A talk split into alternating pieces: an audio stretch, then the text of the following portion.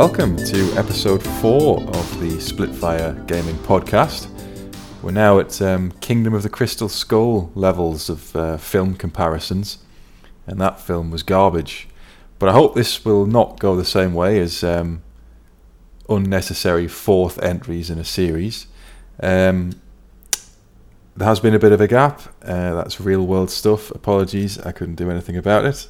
Um, but thank you to everyone who got us up to, I think we're on 90, 96 views for the last one, which is shot up from 30 odd.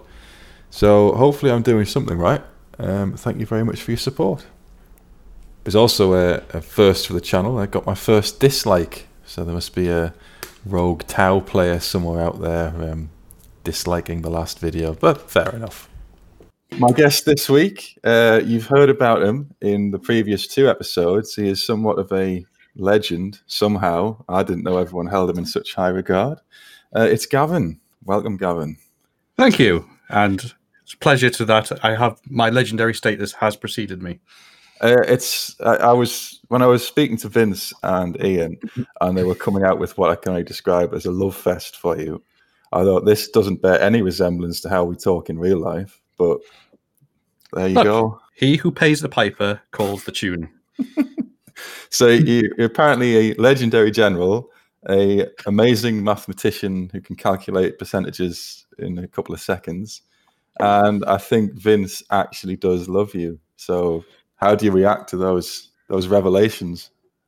Well, you know, I can't say I'm shocked. I've known myself for many years, and the fact that other people have recognized these great qualities in me is just, you know, it's, it's understandable.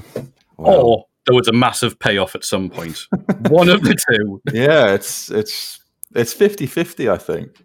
Hmm.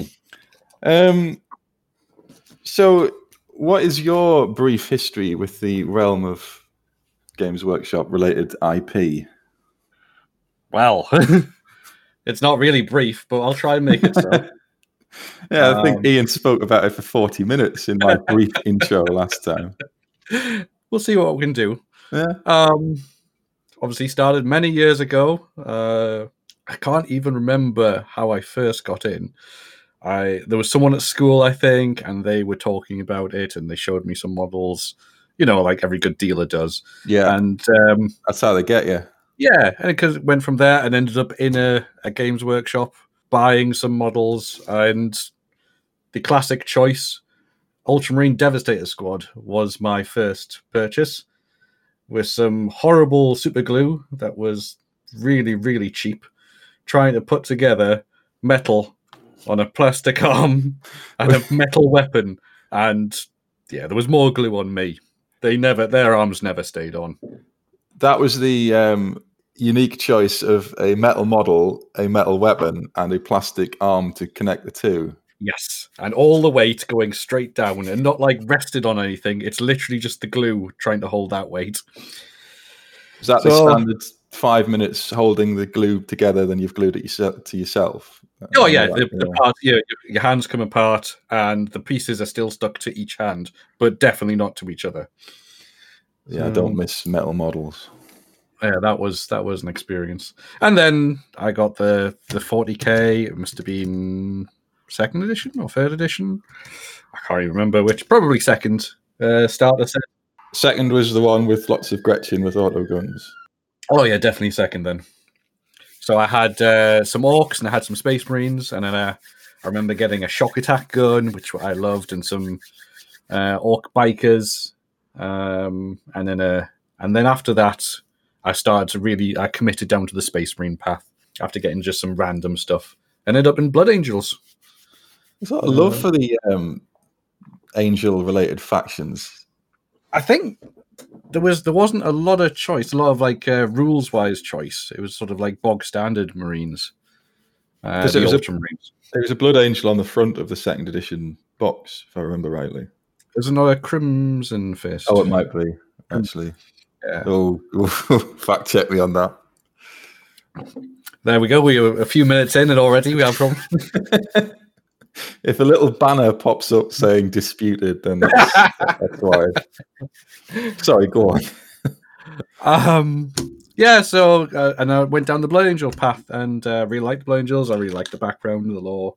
Uh, this just seemed a lot more interesting than just Ultramarines.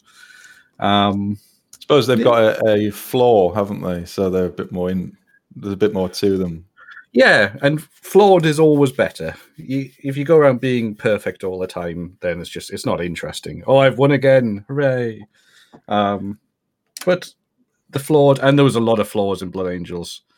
Uh, they they were like proper heroes, but also um, they had issues. it's just, space vampires, you, you may say. uh, I mean, just the whole blood thing. That's Mhm. that's just propaganda. Clearly- So there, clearly- isn't, there aren't Marines that have had to be locked away because they've gone insane. That, that's not the case. No, definitely not. And anyone who says otherwise should not be believed. And the fact that they then turn up later drained of their blood is purely circumstantial. It's, it's, you've got TSA. That's Yeah. all you've got. Exactly. But uh, ultimately, that didn't last. Uh, I think it was by third edition, the the Space Marines being just like good at everything kind of wore thin for me. Hmm. and um, I wanted to go for something which was a bit more punishing to players. Clearly, Hard mode on. yeah, and and the guard made their appearance for me. Uh, I like the tanks, uh, particularly around that era when we had the preliminary bombardment. Oh yeah, Uh, that. That was a lot of fun. Just uh, well, I've got all these tanks, so they're going to get a free shot. Great. It's great as the other player to remove things from the board before it's even your game's even started. That's Oh, yeah, that's a lot definitely. of fun. Yeah. That's how the game works. Yeah. Um, and then my friends, one of the friends at the time, got Tyranids when they first came out, and their equivalent preliminary bombardment, the rolling for everything, and the Joneses acting strangely. Yes, that was all the um, parasite of something. or other, wasn't yeah. That that kind of ruined my guard dreams. it's like, oh, oh no, there is something inside this tank with oh, the tank's dead. Quite a high chance that the tank oh and that one's dead as well. And that and that squad is oh yeah, everything's dead. Okay. Fair enough, never mind. Um, so we had some rough patches with the guard through various editions. Uh, they're in a they're in a much happier place now, but they still have that um, quality of it's just regular humans with we brought as much firepower as we can, but it doesn't really matter if we win or lose because there's billions more, and we will grind you down. I'm sure you'll remember I got a lot of shit from Vince um, for picking guard squads as my fifth top unit. yes. Uh, this is exactly why I like them. Yeah. Uh, just for that, they're the, just the normal humans trying to defend against Tyranid horrors, demons, super Hmm. uh, chaos, super soldiers, and that's why that's why I like the guard. yeah, Uh, so it's I can see the appeal. the the fact that guard is essentially playing a ga- a strategic game in a tactical game system. Um, it's everyone else is you know they, they've got excellent armor or weaponry or um, the ability to stand up again, and then and the guard is like, oh well, we've lost, but it doesn't matter, like because you've got to fight another army bigger again. The um the the lore behind it with the you know, if it's if there's a small incursion, there's a raid or something like that, then they recruit from like a nearby planet. If it's a bit bigger, it's all right. We've got more planets. We'll go a bit further out. There's no end of it. Yeah, just the uh, the commanding officer just had to fill in a form and actually we need a bit more. Can we have another million troops? And Yeah. hopefully someone in the administrative will stamp it and you will get his troops. Yeah. It's- Just churn them more into the into the meat grinder. They'll run out of bullets eventually. Don't worry. The trusty lasgun. Ah, yes. Did you ever work for the company? No, No. no. I'm afraid I've broken that trend for you. Oh, dear me, that was that was a, a it's about to be for three for four there, but Yeah. so I can't ask the question that everybody wants to know, uh, which is what is Andy Chambers really like? You wouldn't Uh, know. No, I didn't. I never met him. Never. So I'm being obviously Warhammer World and into the shops, but no, never stumbled upon any famous or noteworthy members.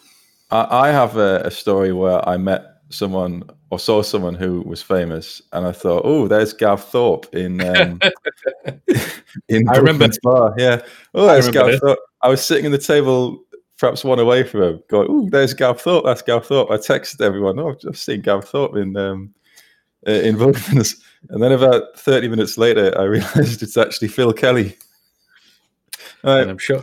they look nothing alike at all. They're not even involved in the same areas. So I don't know how that mistake came about, but And there you go. You've managed to devastate both Phil Kelly and Gav Thorpe. yeah, this.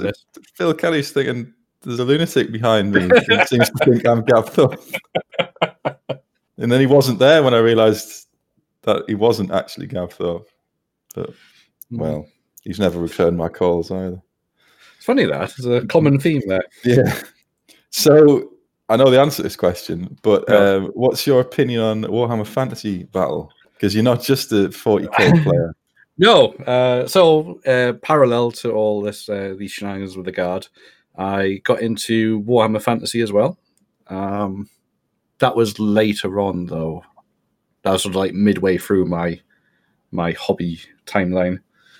And but for those, I just went straight for dwarfs and dwarfs ever since. I, I dabbled with a couple of others, you know, a few units, but uh, dwarfs has been my like ninety five percent of my Warhammer Fantasy experience, and uh, it's a great game. It's it's nice in that it was always that different. It was almost I felt like that grown up version of forty k. So you've you've had the the relatively easy game uh, with the simplified rules. This is now we're going to get into angles and uh, Yeah, facing. yeah, Your unit isn't looking at something, so it can't charge it. That is a totally alien concept to 40k.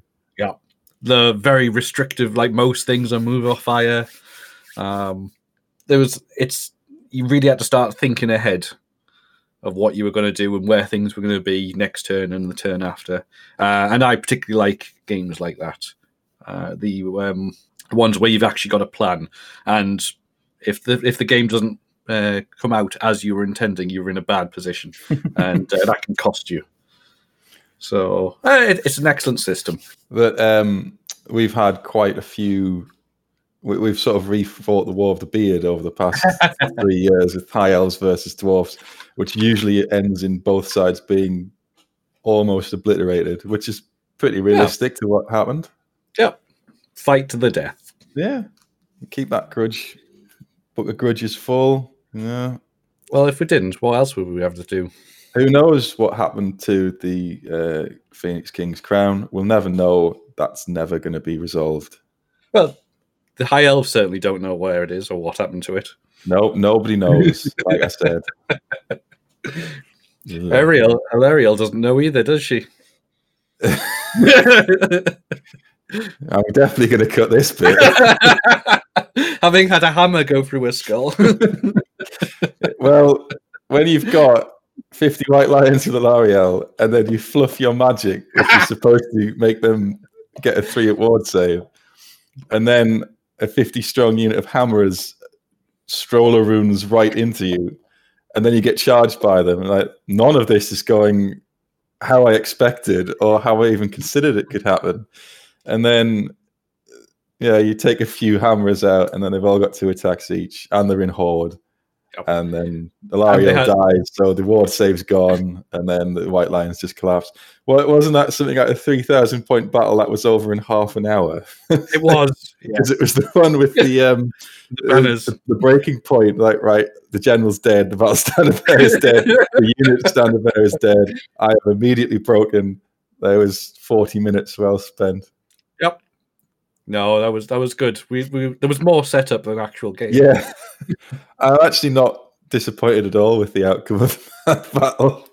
Eh, no, it felt very very War of the Beard. Yeah, Uh, proper. Uh, well, no, it wasn't glass hammers, but it was hammers that were certainly stronger than the armor yeah. Um, side. just the whole. This is the elite fire them into the, the war zone. Everyone's dying. No one's taking any account of the damage this is doing to the both nations. Just funnel them all into the uh, the war. Yeah. Ah, we're victorious. Well, for, for Both 30 of us. seconds. Yeah. right. There's another siege to go. Oh, no. And Oh, then yeah. doesn't end well. But um, unlike myself, who is an implacable opponent of uh, what followed from fantasy, you actually do enjoy Age of Sigmar. I do, yes. So So my first question on that is why? the key for it, like I hated the first edition of Age of Sigmar. The it had nothing going for it. The system was overly simplistic. The crazy rules that they put in for because it's fun uh, were just just stupid. It's just there's no real basis to them there. It just killed the game. Do you Um, think the rules designers had like we've got to put these rules in in 30 minutes to deadline and they're still like a bit light? Shall we add stuff? Oh, Yeah. you've got to speak in an Irish accent or something. That'll, Yeah. that'll pad it out. No, I, I think you're exactly right there. The the whole thing just felt rushed. It was like we've had we had all this end times. That's really cool and interesting. And then they get to the end and say, right, uh, who was doing the rules for the next system? Wait, rules. what rules? and then there just seemed a last minute pa- like when I first saw the rules for the like, and it's like, well, it's a it's a pamphlet. Like, where's where's the system? Like the getting started guides for other games is longer than this. What? Wasn't that where the I don't know if you still can, but they said there is no there was no points. You just said Yeah, bring anything you like. Yeah, just whack it on the table. I was like, okay, all right. I mean, that's not a game. that's a that's a model showcase that you when you move them about and throw some dice. So I was I was intensely disappointed by that. Uh, I feel that the second edition uh, corrected that, getting rid of all the the wacky stuff, uh, putting in points values, turned it back into a game. And and that's not enough on its own, but that was like, okay, we've finally achieved level one. Like this is this is baseline now. This is Uh, where it should have been on first launch. Exactly, yes. Uh, and then what I did like about the rules that they introduced was that they introduced a, a strong uh, tactical element. The they moved, they'd simplified a lot like the wound rolls is a big thing. I'm still not hundred percent how if I'm happy or not with that. Yeah, I don't like Uh, that. it it speeds things up and it moves it to the the movement phase and the the combat phase the positioning and combat phase i particularly like i think that's a lot of the strategy is there now it's it's a movement game and the fact that you've got your um uh, your three inch bubble around you is that if you're within that you're in combat and if you're not then you're not uh, i think that's and the the fact that you've got melee weapons with a two inch range and some with a one inch range you can start doing clever things in combat. So you get mobility in that as well. Um, so simplifying the wound rolls, I can see why.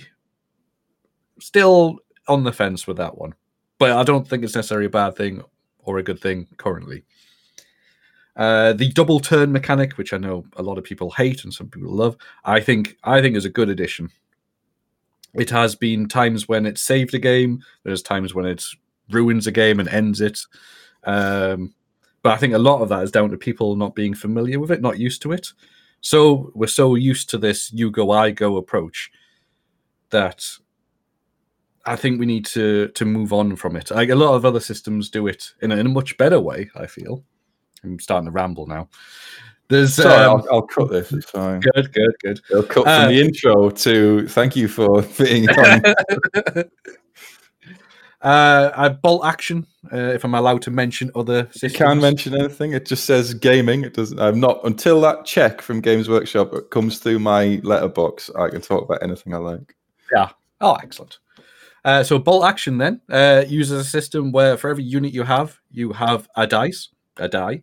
Oh yes, I Uh, remember this. Uh, this is one of the few things I did like about um, the bolt action system. Yeah. I've interrupted there. No, no, but well, it was for praise, so that's Yeah, excellent. yeah, yeah. Uh, so every unit has a dice. Uh, they all go in a bag. All your opponent's units also have a dice. They go into the same bag, and you draw a dice out. If it's your dice, you get to activate a unit. If it's theirs, they get to activate a unit. And it very neatly balances quality versus quantity. Uh, if you have obviously you have a, an elite army like Space Marines, you wouldn't have very many dice, so you're less likely to get activations. Your opponent might get, if he has a quantity type army, he might get like four activations of a unit before you get to do anything. But when you do get to do something, you are more effective. You have a bigger impact. So I, I, I particularly like that system to for your turn order. Um, now I know Games Workshop aren't going to be pushing to something like that anytime soon. They're very wedded to the you go I go, uh, and this double turn mechanic is a a small foray away from that. Uh, I th- so I think it is a good thing. Uh, you could perhaps try and tweak it slightly. Uh, you could make it two d six uh, to, you know, to to narrow the distribution of dice results, uh, so it's more likely to get somewhere in you know the seven, eight, nine, uh, and then the person who has advantage will be going first on more often than not. They sort of half did it with um, Triumph and Treachery in fantasy. All right, yeah. Um, it wasn't unit wise, but you got to because it's between three and I don't know, maybe three, at least four, possibly five players, and you got a, each side got a card assigned to them, and at the start Yeah. of every uh, game or every turn, you shuffled the cards and then randomly drew one at the start, so you could double turn it because you could have the last turn of turn one, and then you could draw the, the card for the first turn of turn two. Right. And Okay. that, that double turning could be extremely powerful. Uh, in the Chime Chechi is not. It, it's sort of like a very fun add-on. It's not a main game, so I don't know whether they went back to that when they thought about um, Age, of- Age of Sigmar, or it was just a coincidence. Uh, it's possible that they uh, took inspiration from it. Is that's See- that's fun because the you're thinking I've got ten things I need to do, and it's very dependent on where and where I get to do it is going to decide whether I'm going to have a good turn or a nightmare turn. And then it's it's not your card that's turned over. Like all my plans have turned to dust. now, now I have to rethink of something. So does- that- I can see the appeal of that kind of thing. Um, but like you're saying, I, I am too used to the you go, I go, and any deviation from that in the in a major game, I like I don't, I, I don't like it without even thinking about it because Yeah. it's just so ingrained in in what you're used to. Yeah, and that's i mean it's understandable really it's we've been playing it for years uh, it's it's a hard one to break but then you have to also consider that the yugo igo system is also inherently broken because first player always you know you got first turn advantage Yeah, especially in a game like 40k Uh, for, 40k, like um, I- was saying, I might have been saying this when I was talking about knights a few episodes ago. If you get, or it used to be, I've not played so much ninth, but in eighth, certainly, if you go first, um, you you're going to be all right usually. With ninth, if you go second and you haven't hidden them, which you can't now, um, you're going to be in a world of hurt. yeah exactly and then uh, sl- uh, slewing back to age of sigmar they also do a um, the first turn isn't just a straight up dice roll So they use a system where the person who is finished deploying first essentially gets to choose. So it makes uh, a smaller elite army with fewer fewer units to place on the board is more likely to get the choice of going first or second. Oh, so, So it's not like a plus one that it used to be. Oh, yeah, Oh. it's just straight up. If you are so you you you roll off to see who starts deploying first, then you know, and it's alternating putting units down. If the person who's finished deploying first gets to choose. It's as simple as that. So you can you can purposely go for a smaller army to try and make sure that you get to choose who goes first or second. Or you could just like, oh well, I don't care. So I'll go for lots of units.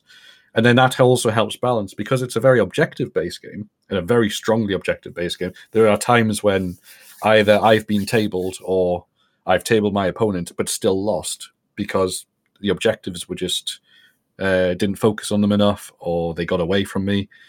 Um, so you've got, you've got to be really like killing the opponent's army is a completely secondary thing. Hmm. Uh, so having a large army means you're in a better position to control objectives, but you're more likely that the other person's going to be choosing first or second. Um, That And is then- where 40k's um, heading as well with the objectives. Yes. that it doesn't matter if all your models are destroyed. You, if you've got a runaway lead on objectives, then you win. yes, and I definitely think that's the way to go. Uh, the the game is it's an objective based. It's a tactical game. Uh, if you think in the in terms of the lore, you're you've got sent a force out to do a mission. Um, whether the the force comes back or not is secondary to whether the mission has been accomplished. Um, it might be a case of it's the other way round in certain circumstances where you can't afford to lose that force, but you've sent them out to do a mission because that mission needs to be done. And that is ultimately the deciding, you know, did you succeed or not?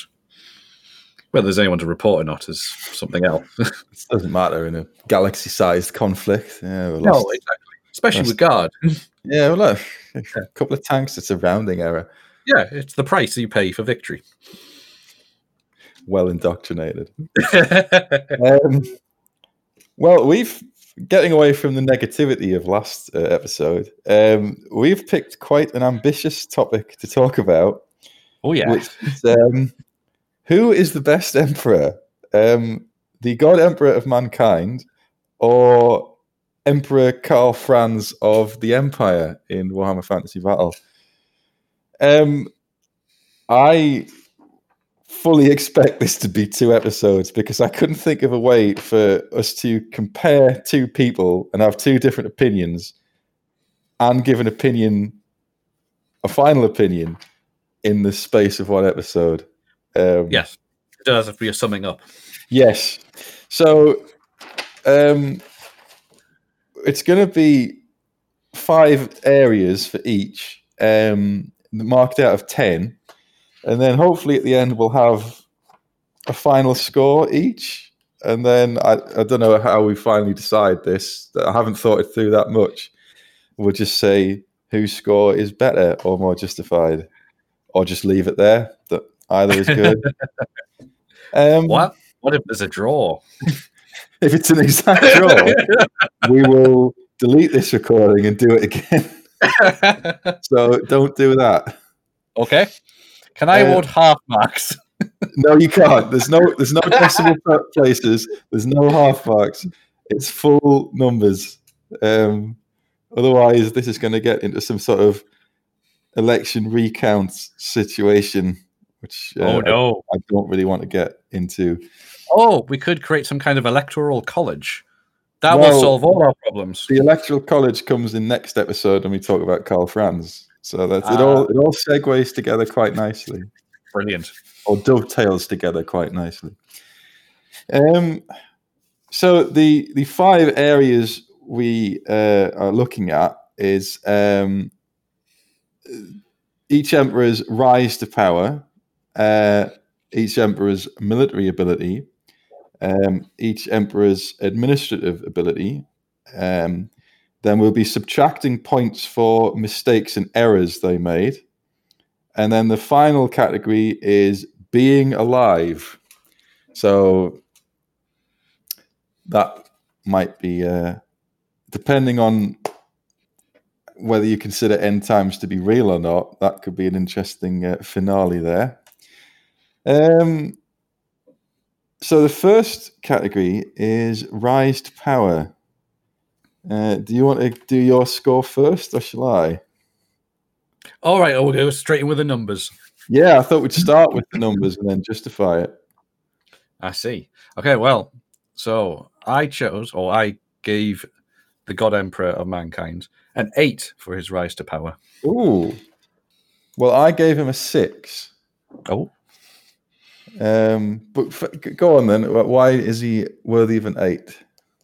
so his his rise to power is a long and torturous path, but it's he's he made the decision. It depends, obviously, of course, what lore you decide to uh, to accept and what as you consider to still be canon and no longer canon, and the stuff that just clearly uh, people not reading previous fluff and just making more stuff up and layering it on top. It is a an interesting cake of lore to choose from. Don't Uh, don't go too far down that path because it means all of what we're doing is meaningless. but I think no, but as a slight segue before I've even got into the first justification. yeah. I Fine. think this is one of the key strengths of uh, Warhammer and 40k in particular. That the the lore is even in in universe, they don't know what actually happened.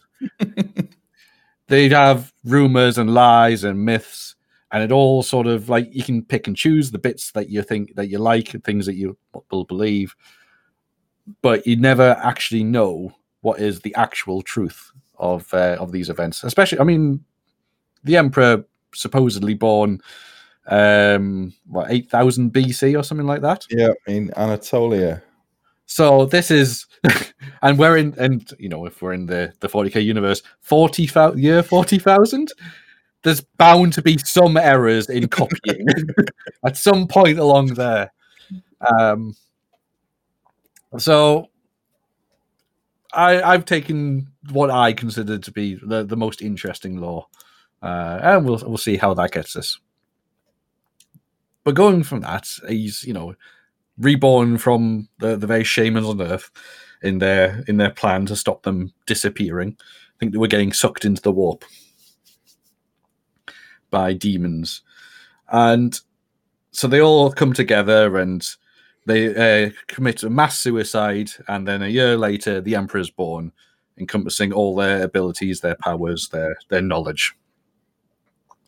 And it's at this point where his uh, his uncle kills his father, uh, murders him, and the emperor finds out and only knows that his uncle has killed him through a vision. Now, obviously, people seeing visions and then acting on them is always a little bit dodgy. Uh, but his his response, and I believe the the fluff describes it as just calmly murders him with telekinesis. Yeah. Just Yep. I've I've got that in my notes. So yeah. I yep, I saw a vision. You killed my dad. Snuff you out. Done. And then from this decides humans need law and order. and he needs to be the one to do it. So already as a child is like, yeah, I'm gonna sort this out. the, uh, the the seeds have already been sown for for his um, opinion and outlook Yes. uh, in, in a very early phase. this this is the most dangerous of all megalomaniacs the, who actually does have power so he's so you know so he's straight away thinking right i'm gonna i'm gonna sort things out i'm gonna fix humanity and it's for their own good but i'll i'll be running the show and then he goes through thousands of years influencing uh supposedly being acting the part of great people and um, slowly he works his way up and uh, he tries to guide humanity on the correct path. And it's, he, he makes a lot of mistakes on the way, but that's uh, you know that's fair. It's going to happen. Um, he, uh, he he was also supposedly goes into the realm of chaos at one point in the No. world of Molech. Wait, wait a minute. I, I think this bit's nonsense, but go on. yeah. So did you did you discover this bit? Yeah, the, he supposedly makes a deal with the Chaos Gods for some of their power to make them superpowered. I, I Yeah. don't believe that. I think that's just lies. Well, this is the this is the joy of 40k, isn't it? Yeah.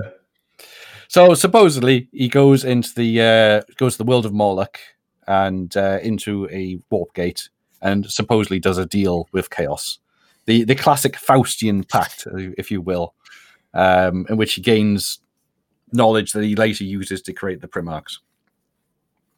So he's he's already there's a lot of ends justify the means starting to go on immediately. And he immediately double crosses the Chaos Gods. So there's a bit of hubris. Yes. Uh, he's he very much knows what he wants to do, how he's going to do it, and it doesn't matter what gets broken on the way. Which I think is it's very uh, Machiavellian. Uh, who is a if you want to rule at this level, you kind of you have to be. But then the best bit and the most interesting bit, I think, is in the Age of Strife.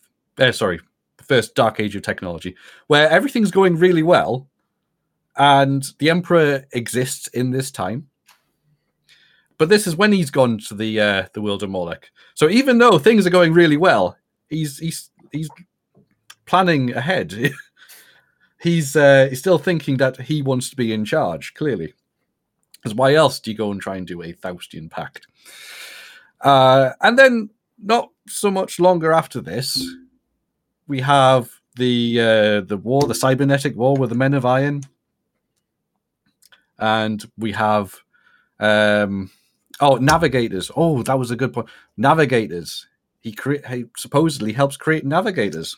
Yeah, there's that hint that he developed the navigator gene and yeah. uh, caused them to exist. Yeah. So humanity had already gone out into the universe, but he's like, no, no, this isn't good enough. We need to be able to go faster. We need to be able to go further. So he's still he's still doing his thing. He's still influencing and tweaking and trying to make things better. And it's not like at this point, psykers themselves are quite rare, and we don't have so much of an issue with them.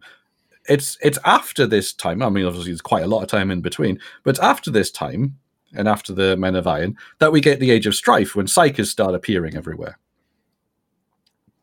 Randomly, no one knows why. I think it's the Emperor's fault. I think he messed around with and created navigators. Like, oh, great, that's worked really well, and humanity's doing much better because of it. If we make psykers, and for later the Astropath network, uh, the Astronomica, and all that, I think he's he's tweaked and he's let it get out of hand. He's uh, he's the cause of the age of strife. Do you think he did that the intention of wrecking humanity so that he could sweep well, in? That's the next part, isn't it? So it's either he did it on purpose because you know Muhammad and his humanity was doing very well, but he wasn't in charge. And a large, well-established empire that was galactic spanning, and you know humanity at their at their height, it wasn't easy for him just to move in and take over. However, a humanity that is broken down and split up and weak is something that he could very easily assume command of for for their own good, obviously. Hmm. So, did he either uh, do it on purpose to create the situation that he could take power, or was he doing it like, oh no, I'm all for the greater good. We're going to help out and oh no, that's gone that's gone badly wrong. Oh no. and then we get the unification wars. It's like, all right, uh, don't worry, I can fix this. I can fix it. Don't worry. it's still good. It's just a little airborne. it's just a little obliterated. Yeah. So, you know, you can go down either route. But I think these all build into his rise to power is very interesting as a as a character. So he's he has he has it's great big sweeps. It's um, he has a lot of influence on what happens, whether it's you know for good or bad, for on purpose or by accident. Uh either way, he is his rise to power and humanity's history is deeply intertwined. He is for a single person. I mean, obviously the emperor with massive psychic abilities and immortal, so he has somewhat of an advantage. But he has affected history in a big, big way. And conversely, history has affected him. Um, so that's that's why I think his his rise to power, being so integral to humanity's history, deserves a, a higher score. Like it does not ten because he messed up.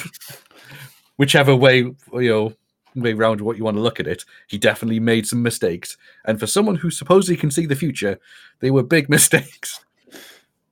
Well, that's why I gave him a six because um, he sort of hangs around in the background for what a 38,000 years and just does a bit here and a bit there. And then uh, could he have been Jesus? Probably not because he's not too keen on religion. But, you know, he, yeah, he, he did the strong hint as he did the navigator gene, hmm. predicting mm. that he would need it in the future. But at any point, a man of his ability and psychic power and military strength and charisma could he could have taken over at an earlier point before humanity was obliterated by the um, Men of Iron and then the Age of Strife. So I've docked him some points for not not taking over or manipulating his way to the top while humanity was um, a galaxy spanning empire um, in the sort of 20, the year 20,000. I don't, I've docked him points because he waited and then all this disaster happened. And then he, he only at that point did he think, actually, I should be in charge. If he was so convinced that he had was the only one who could rule humanity, why wasn't he working from the start to be in charge? However, he gets, he gets points back because when he finally does decide, actually, I, I'm the one that should be in charge, it's incredibly quick how he does it.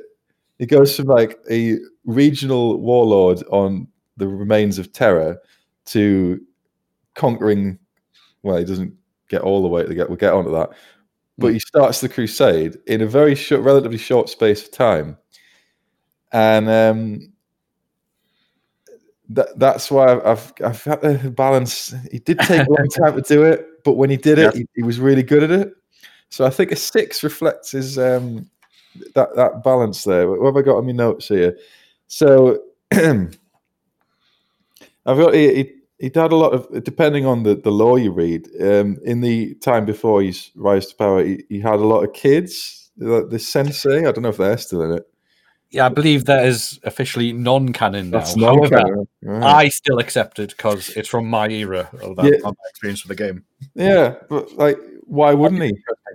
He's got nothing else to do. Exactly. He's immortal. He's, um, yeah, he's just sort of happy not to get involved in in things and you know manipulate things from behind the scene. That's yeah, if you want to have influence on things. But this is his rise to power as emperor. So, Okay, yeah. but then I've never thought about it as you were saying there that actually he didn't he, he didn't think he could do it while humanity was at its strongest. So if he's deliberately manipulated the, the age of strife just to get I've never actually thought about it like that. I And if did that- promise some controversy. yeah, if that's the case, I would watch it this up to a nine, I think. Because that's uh, when I think of the Emperor, that is something exactly that I think he would do. So I Oh, actually, yeah. if I accept that as the correct interpretation, I'm already having to change my scores. well, that didn't last long, did it? no, it, it did survive the first bombardment. No, I'll stick. I'll stick with it. Um, I do think for the Emperor, the key is just always remembering ends justify the means. Every all the what we know for sure about him, that that phrase holds. Uh, the the Thunder Warriors, uh, the the Navigator. oh yeah, the, the the Thunder Warriors is a great. Um, in fact, yeah, he gets points for that. Um, the fact that how disposable people are in his um, rise to power, uh, I, I'm bu- putting that as a plus. It's like the Thunder Warriors. I need them to conquer Earth or Terra. Um, I've done that. Now they all need to die. They're, they're in the way. They're a problem now. Yeah, Uh, and just the break. I love it. Don't look into this, but they all died in a big battle on a mountain. yeah, or Mount Ararat or Yeah. something. It was bizarre. It's like we won, but all our guys died as well. And when I So say don't look into it, I mean don't look into it. We're moving on. Yep. Because that's it. There's supposedly several Thunder Warriors did actually survive and went into hiding. Which is strange because they're not supposed to have a particularly long lifespan. No. Yeah. Another error of the emperor there. So, Or yeah. was it intentional? Oh, ooh, yeah. Could they come? Could they come back? Could they be useful? We're forever presented with him as being like a genius, someone who has great grasp of genetics and science and technology, and he makes a flawed creation in the Thunder Warriors. And we just have to accept that. Oh no, it's just an all an error. Oh no, you've died. See now, you, now I'm thinking, should I give him more points? Because it is, uh, it is in his. Because the fact that he kills them all and then just lies about it. Yep. I think that's that's brilliant for his character. It, Yeah. It's because later in his reign, it's like he's the, he's the god emperor. He's like the perfect human, and he's Mm. not. No, definitely not. He's absolutely not uh, above using everything, uh, you know, betraying people, murdering his allies. It's all a means to an end for him. Yeah. Shall I give him another point? Yeah, I'm going to up that to a seven. Oh, make note of this. See if that make, is the tie becomes the tiebreaker. Uh, oh, yeah. Hmm. No, yeah, I am giving an extra point because I, I like the idea that he sabotaged humanity to make sure he he became um, the emperor Yep. of all mankind, which does now I'm talking myself into it, which does fit his previous and future behavior of expending anything to um, keep humanity on the plan he's got set for them. Yep. And even crucially, like humanity's doing really well at this point, but he's like, but I'm not running the show. This is clearly wrong. Well, that's the same on uh, the Unification Wars. Like he's he's won. He's done everything. It's great. There, he's loyal warriors. Uh, uh, kill them. yeah, they need to go. Yep. And and like you say, he's like, and then he says, "Oh, but yeah, they all died mysteriously. Call me on it. Go Yeah. on. I dare you." Yeah. Has anyone got anything to say about this? No. Right. On on to space. Yeah. No, one- no one else wants to die heroically. That, that's uh, another thing, um, actually, about his pragmatism and his rise to power uh, with the um, Treaty of Mars, where it's like, Yes. uh, realistically, we'll rip each other apart. How about you say I'm the Omnissiah and I just ignore your religious rituals because I need your guns? Yes. Yeah. Oh, I have I'm gonna- we're gonna have to bump him up again. well, I have that as a big part for the administrative ability. Oh right, we'll, we'll, right, we'll not do that. I'll, we'll get onto that. Then. Uh, right. Well, my scoring system has collapsed under the slightest pressure. Apparently, uh, I've never thought about it like that, but I, re- I really like the idea that he totally sank humanity and in, Oh. and imposed ten thousand years of misery just to execute his plan to become ruler of the galaxy. Well, it's that thing is like, you know, it's doing well now, but if I fix it, I mean, I have to break it first. But if I then fix it better, everyone ultimately is better off. didn't Wow. actually work as well as if that was his plan. It didn't work as well as he thought. But we'll get No. on to that, I suppose, in point four. yeah, that's a quite a packed area, I feel. Mm, yeah, yeah, it's probably going to be the bulk of this. Yeah. Um. Right. So it's actually quite. I'm going to score this. So you've got eight, Yes. and I've bumped mine up to seven. So the next um, category is military ability. Um, and I've given him an eight for this. Oh, okay. Uh, well, I've been more generous and I've gone for the full 10. Full ten. 10 Right. points. Um, I, I I've given him eight because um, he, although he's a supremely like he's, he's he doesn't need his armor and his sword. His psychic ability in, in alone would annihilate armies and things like that. Yes. But he does it for show. But but he, he never seems to use his full um his full power, his full ability. Um he's he's conquered millions, well, thousands of worlds in the Great Crusade. His Hmm. conquest of um Terra in the Unification Wars just like, didn't really have any problems at all. No. I just get the, I've I've given him eight because I just think that he doesn't he doesn't go all in. And maybe that's because he doesn't want to, or he's he's seeing, yeah, they don't really need to, I don't really need to use that amount of power and stuff. But like Mhm. maybe he just feels it's it would be cheating or it's not beneath them. Like he just that's the like the Space Marines. Is it the uh, Luna Wolves are trying to, or the Emperor's Children? They're trying to conquer this. um I forget what the planet is, but it's full of aliens with like blades for um Oh, yes. for arms, and it's taken them forever, Yes. uh, and they're taking heavy losses. And the Emperor could just turn up and like, right, I'll, I'll deal with this. But he can't be everywhere at once, I suppose. no. And that is his ultimate, like his ultimate weakness, really. Um, which But- obviously gets rid of later. They, yeah, they, should have I undermarked them here? I no, I don't think it's unreasonable um, to to go lower.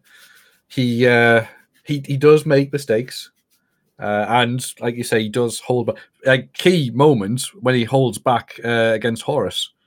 yes, the- yeah, in the final fight. Yeah, and um, they never really explain that, and I, I, I don't think they'll ever come up with a satisfying explanation because really, he could just he should be able to annihilate him. Yeah, he's pulled, he's powered up by all four chaos gods. That's still nothing to the emperor's um, psychic power. Yeah. Um, so why did he hold back? But then you're getting because the, then you're getting into the well, did he do that on purpose? So it's really hard to work out whether he's actually making mistakes, or he's actually holding back, or he's actually weaker, or whether he's meaning to do it, which is makes it really hard to score. Yes. There's um because there is a bit where he some psyker later on during the Horus heresy who says, Oh no, if you you know meet Horus, you're gonna die. Uh, or you're gonna get ripped apart and all this. And and he and his response is, Yeah, I know. like, you know, he's already seen that future. He, he knows what's gonna happen. Um, so why does he still hold back if he knows but is it one of these? It, it- we're going to veer into predeterminism Yeah, timeline. can Uh, he- change the future, or is the future set? yes. Um, does he know, or could he, are the, or the multiple timelines, or does this timeline that almost kills him, whether he's dead or not, yeah, uh, does, it, does this timeline ultimately lead to a better Imperium? Or at least better than the alternative if he lived. I Well, don't yes. know. Yes, there is. There's also that is, you know, it, this is bad, but it it could be worse. So, yes, I, I do get why you you've gone a little bit lower because you know he's supposedly a supreme being.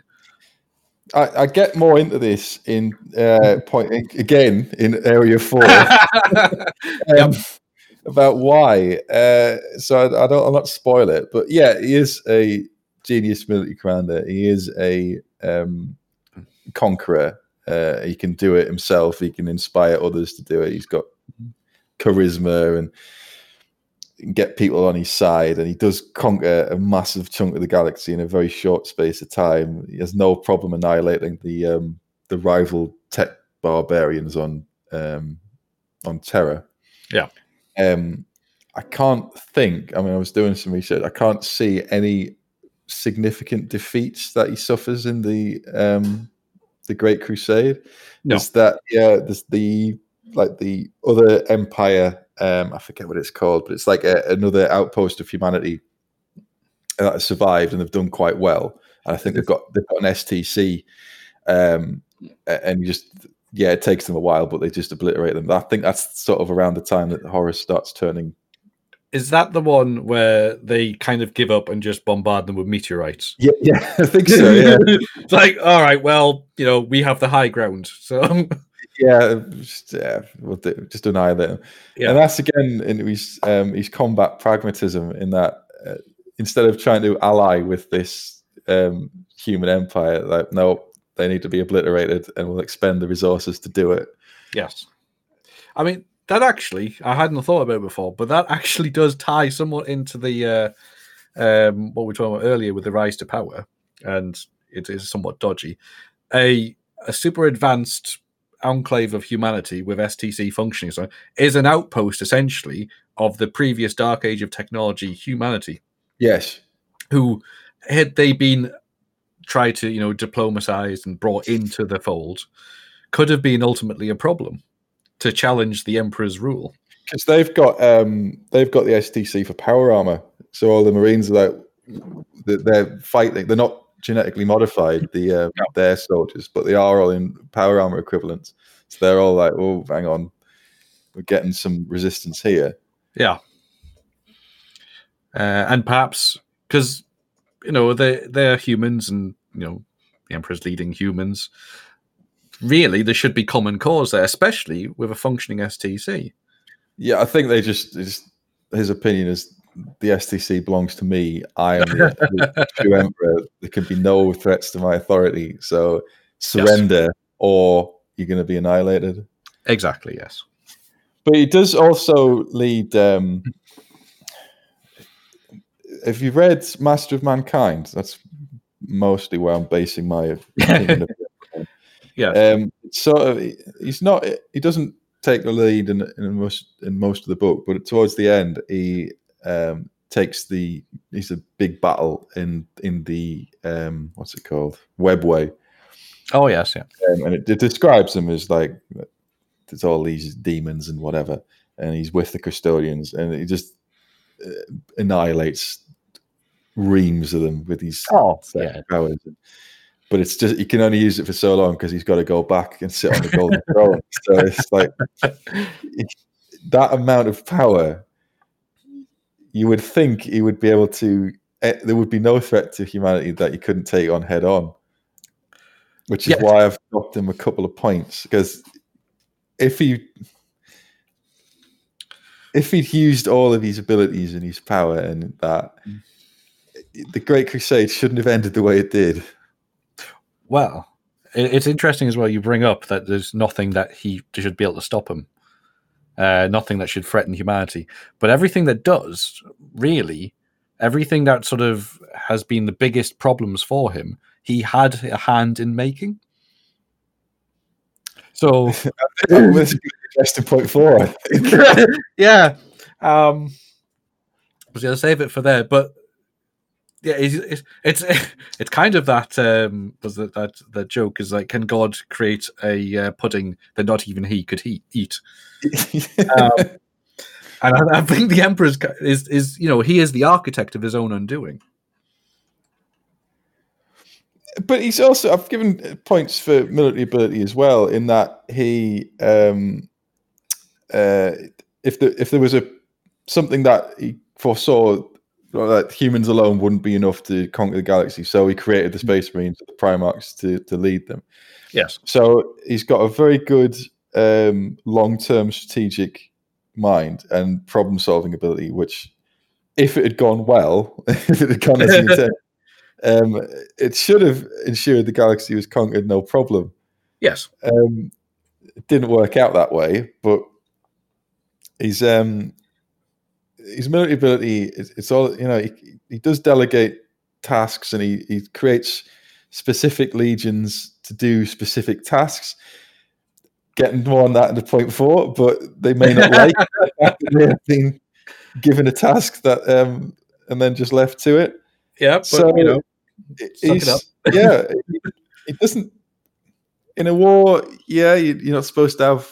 You know, it's not a democracy. I've created you to do this job, and you're going to do it. And then the fact that he doesn't consider the repercussions of that will be addressed later. But you've given the full ten.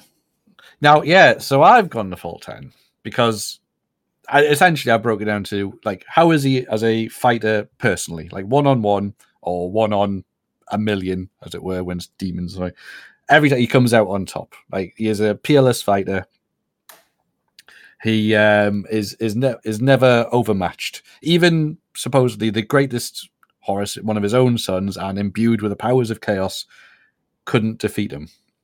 Yeah, I was going to say sorry to interrupt, but just on that, um, it's not like in the battle uh, something happened, you know, like in uh, Commando where um, Arnie and, and Bennett are having a massive punch up at the end, and Arnie punches Bennett into the uh, this is a right tangent right into a um, electric grid, which he gets electrocuted and comes back like even more powerful. Yeah, it's it's not. There's no instance in the Emperor versus Horus where he's like, oh, you need some supercharge of energy to finally finish him off. No, he just it's... says, right, that's enough. yeah, uh, and I mean, the whole sort of thing does come up in my mistakes and errors uh, section. Um, but yeah, like it just it's just the uh, no, this this is over now, and there's mind bullets, and you yeah. explode. And you explode so much that the chaos gods themselves cannot bring you back. Yeah, gone forever. Yeah. Um. So he's so one on one. He's he, yeah. There's nothing that can match him. Uh, as you as you said earlier, he, he's you know delegates command, so he can work as a top level commander, um, putting the right military formations in the right location, um, and also commanding troops more directly. Like he just, he, you know, he's um, it's it's it's like the, the Napoleon, as as Wellington called him. Like his hat is worth what fifty thousand men. yeah, like the Emperor's hat is is worth a good few million millions, like space marines. Like it, it's simply his presence there turns turns battles, that, turns campaigns. Sorry, I'm interrupting you again, but that's another thing I was going to say. Um, he knows the value of um, image and propaganda, and yes. like there's no reason for him to wear um, mastercrafted power armor and have that sword and have a halo, um, in, like he's golden power armor. But that's how he knows people will react people will be inspired by his presence and to be depicted like that is a good morale boost. So he could just turn up in rags and he would still be just as powerful. Exactly. um, he knows the benefit of um, of military propaganda. So yes. that's another reason i scored him high. The ability to inspire. Yes. Um, and, and then also like for his one-on-one i just remembered uh, there was a there was an incident with a uh, uh, orc war boss Garkul Blackfang who uh, they had three Primarchs fighting him and they couldn't take him down. they couldn't take him down. The Emperor shows up. Yep, no problem. I'll sort this out. Don't worry. And that's just dead, I assume. Yeah, yeah. Let me let me show you how it's done.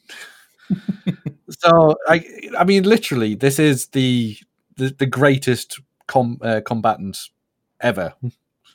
Uh, he's he's a bit and he can command armies. He's he just does everything. There's there's no he has no peer which is why I went uh, went so high for him. Uh, do I want to change my score? no, no, I don't. I'll stick with this. As as, as a, a, manager I've had in the past has, has said to me, uh, I'll never give you a, a, full marks because then you've got nothing to aim higher for. That's true. The, the Emperor have something to aim for. Um, in Master of Mankind, he fights the um, it's like the demon caused by his father getting murdered. It's like the first murder, and it's been empowered by human murder ever since. Oh, Drickvac, Dryvac, something like that. Something yeah. Like that? yeah. Um, and he can't actually beat it.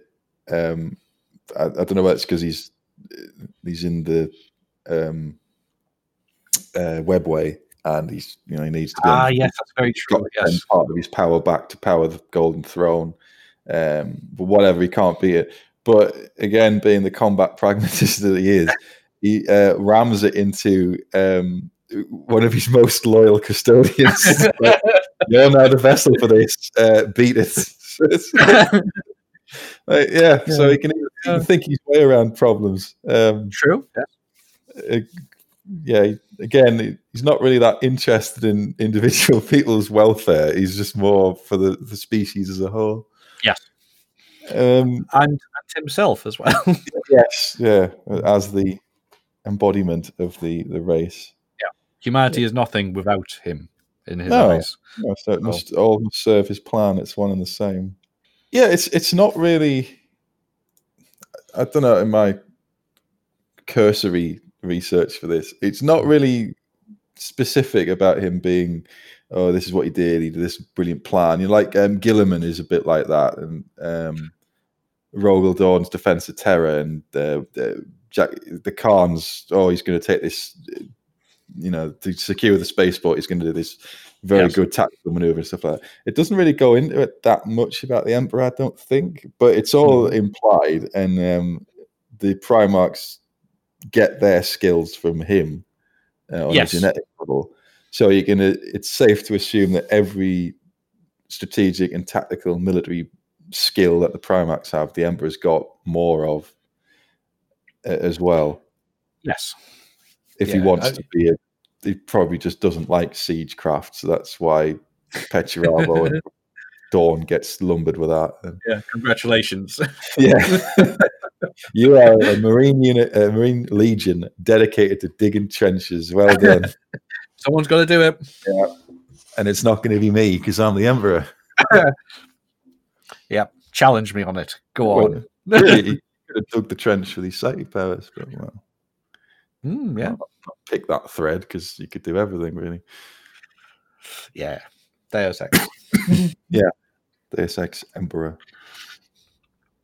Um, so what have we done next? Administrative uh, ability, which I incorporate with diplomacy and everything non-military, really. yes, yeah, I did the same. Um, he only scores a five from me. All right. It's interesting. We both sort of swung in similar directions, but not to the same degree. So I went seven. Yeah. I, I've started with six, and I've think we've written five over it. So I don't know whether a last minute change of heart here. Um, uh, he doesn't seem to be that arsed about administration, at least from from my opinion. Um, he only seems to put together the Council of Terra at the very end of the Horus Heresy, where he realizes that he's probably not going to survive in any reasonable way. That's very late to put together a governing council for a galaxy spanning empire. Yeah, and it does result in problems later down the line Yeah. with a slapdash. Yeah, and um, there's no real. Well, he, he just sort of leaves. Well, yeah, he delegates, but he just sort of Malkador, the Sigilite. You're now regent of Terra. You run it. Yeah. asked. You know, he doesn't really.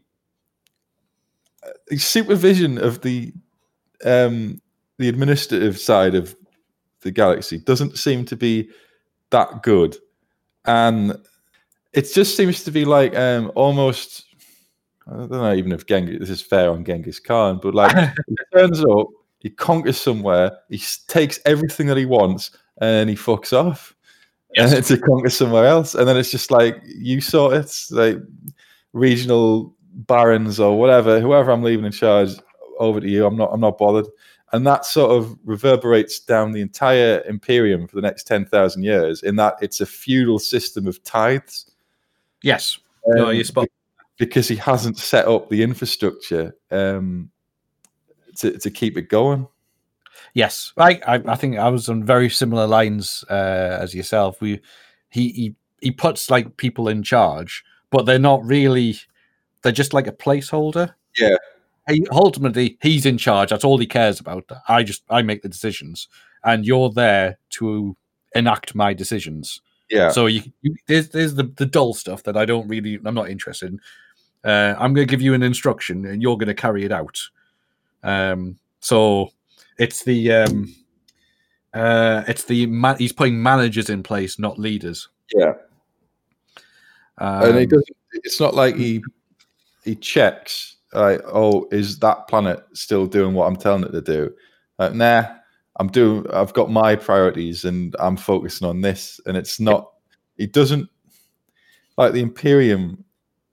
It's all about his personal objectives, and as long as he's getting the resources, the soldiers, the whatever he wants for his Yes. whatever he wants to do at that minute, he doesn't seem that bothered about making sure that there's a, a solid system to back it all up.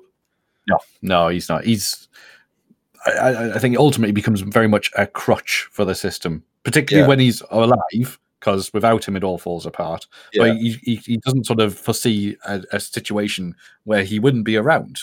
No, And that is understandable for someone who is immortal and been alive for 38,000 years. I suspect Uh, he's thinking, "I'll do it later. I'll do it after um, the great project with the Webway and the the Crusader done. Then I'll. I'll get round to it." Yeah, and it does, it sort of, you know, that's a good point because it's like very much, it, these are placeholders, but, you know, he thinks in terms of thousands of years.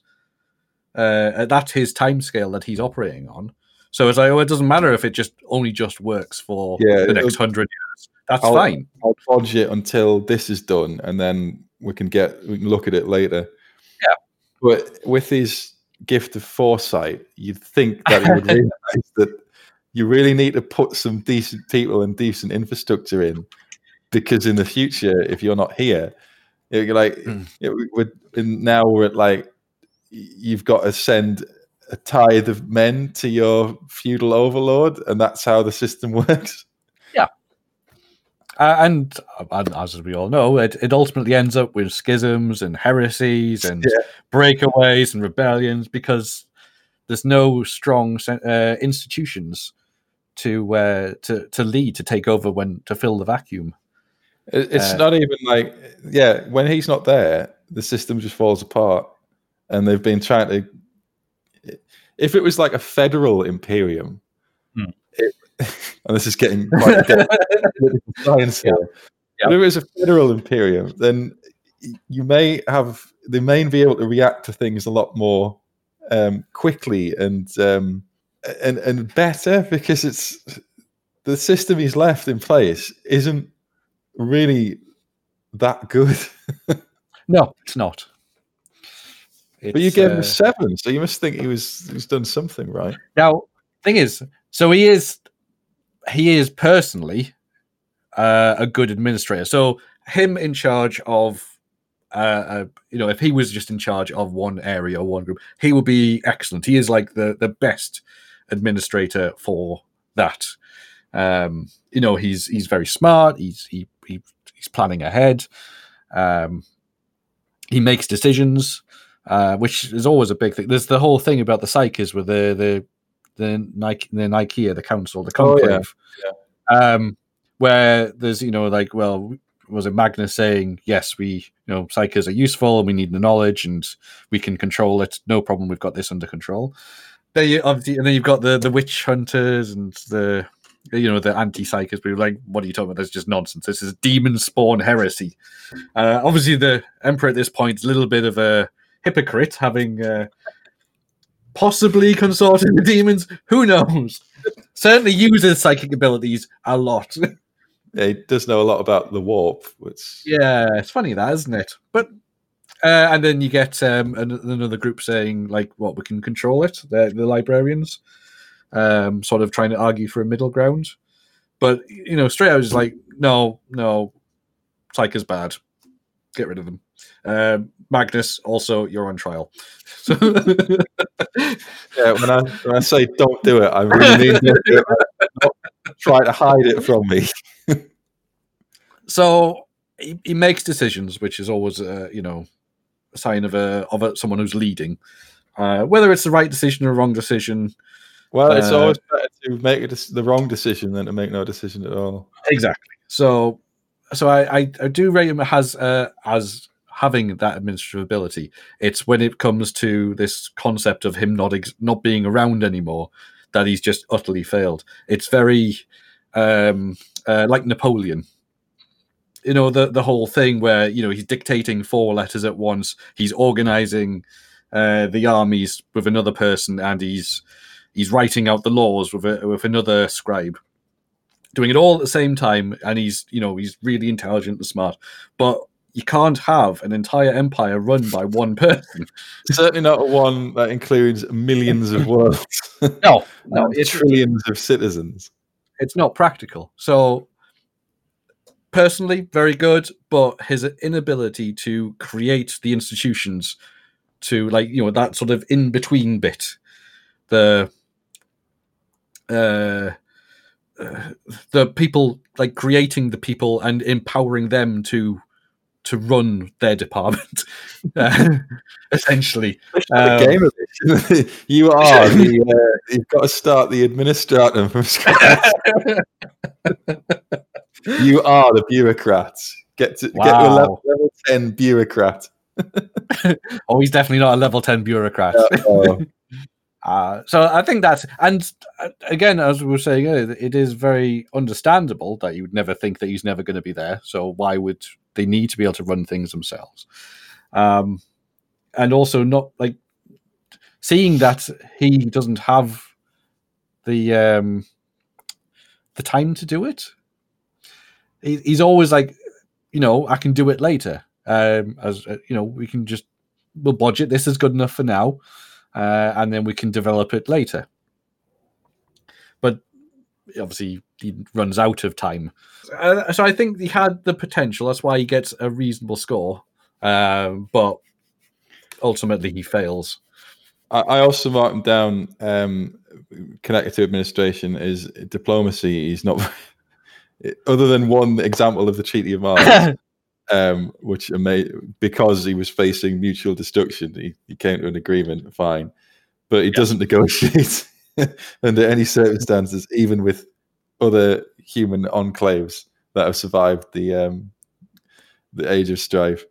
It's Just, the, the the deal is, it's like the the Borg, isn't it? You, you either join or be Yes. destroyed. the fact that the term that they use is compliance is it's a very politically soft word, isn't it? yeah. I, I mean, it tells you a lot. Just that single word.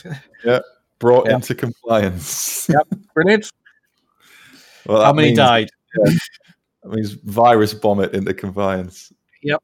There is no one left on the planet. Excellent. They are now in compliance. it's like the, uh, you know, how is the patient doing? Oh, they're they're stable. Uh, they're dead. It's, yeah, he's negotiating skills, and the um, uh, in the unification wars, he doesn't. It's not like oh, let's walk, let's join together to No, no. terror together. No, you obey me, or you will be destroyed. Yes. And there's Uh, that but- thing um, in is the last church where the the last priest on earth is telling about this time that I think it's supposed to be in France somewhere. Mm. There was a rebellion against his um, his rule, and instead of like, oh, let's have a negotiated talk about your grievances and see if it comes come to us. Nah, the Thunder Warriors in, kills them all. Yeah. But and I believe he also makes a point of witnessing the last church being destroyed. Yeah, there's no negotiation there. He's Yeah. come to like, let's have a, let's talk about our different outlooks. It's no, I'm going to ridicule your your religious belief, and then I'm going to burn your church down. and that'll that'll be an end to it. No negotiation. That's the negotiation. They're my terms. Yeah. Uh, you know what? I think you you have uh, you have you've uh, twisted me. Oh yes, So I I'm gonna uh, rescind my seven and bring it down to a six. yeah, that seems fair. It's quite flexible this week, isn't it? Yeah, yeah. I think uh, the power of argument and debate. Right, so that was uh, administrative ability. Uh, so the totals for anyone who's not keeping score is uh, so far he's got 20 points for me, and Gavin has given him 24 points out of a possible 30. Uh, so he's not doing so badly. Um, I, I think that might change in the next category, though, which is um, mistakes and errors. Um, I give him minus 10. yeah, I get minus ten as well. Oh boy, is it racing. A- As we've already said, for someone who supposedly has visions of the future, that there's no excuse. um, here's some of the because I, I filled the page with just things that the first things that came to my head. Yes. Um, not telling Magnus what the um, the Great Experiment with the Webway was about. Half-arsing the Great Crusade. Half-arsing Lorgar's punishment. Um, not killing Angron after realizing the butcher's nails were uh, destroying his mind and couldn't be removed. um, not believing Magnus's warning when he told him. Um, Not taking over before the fall of humanity. Making Horus the War Master. Um, falling for the drop site massacre twice. yes. yeah, Uh, just really rub it in. yeah, that's um. There's a few. I mean, I, I'd throw in there's a not using his full powers against Horus in the final showdown, yep, Um, one. like holding back on that one. Uh, not including uh, the the Primarchs in the plans at all. Just generally, not even just like the the few obviously that were really got irked by it, but just any of them. Yeah. Yeah, Um, it, on that, not revealing, not explaining to them what chaos is, so they knew to avoid, to avoid Yep. it. Uh, the the very as we touched on administrative, his uses like his underlings as just tools. Doesn't doesn't see them as as beings with uh, desires and motivations or anything. They're just they're just a square peg, and all right, I've got a square hole over there, and it goes. They're just there to be used. Yeah. Uh, turn, touching back on earlier, the navigators and psykers. um, did, did if he created them uh, the like the stopgap measure. Um, the the like the Thunder Warriors were just the that's just what we need to conquer Earth and get going. Yeah. The create the navigators are mutants, you know. Suddenly that's okay because that's all right. It's an end justifies the means. The Emperor we need them. Yeah, um, and potentially, you know, going on to creating psykers and mass psykers, which were then fed chaos and created the whole situation in the first place. Um, what about uh, not? I know he treats things as tools, but not even considering that the thing, the things he's treating like garbage, might not like it.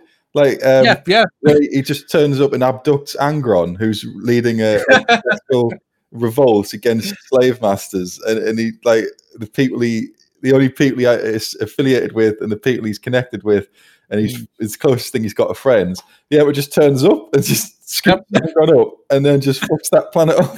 Yep. Bye. what the hell? Um, what else we got? Oh, Horus himself. That's what I particularly like. Like, um, so when the Primarchs are created, and uh, then chaos spirits them away by breaking through all the Emperor's psychic wards and defenses without a lot of trouble, it appears. But just, yep, they're all gone now.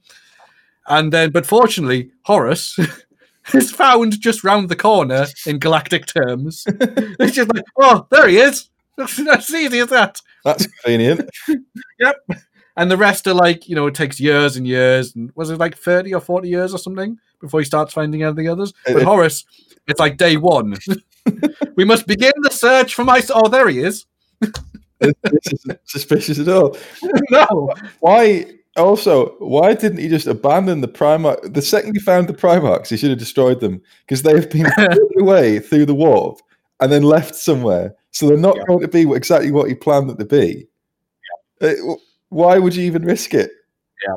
Uh, Sanguinius is a perfect example of like, well, you've mutated, you've got wings. That's not right. Uh, Ah, it's fine. I'll make do. I can't. I can't be bothered. Half half it. Half assing the Great Crusade.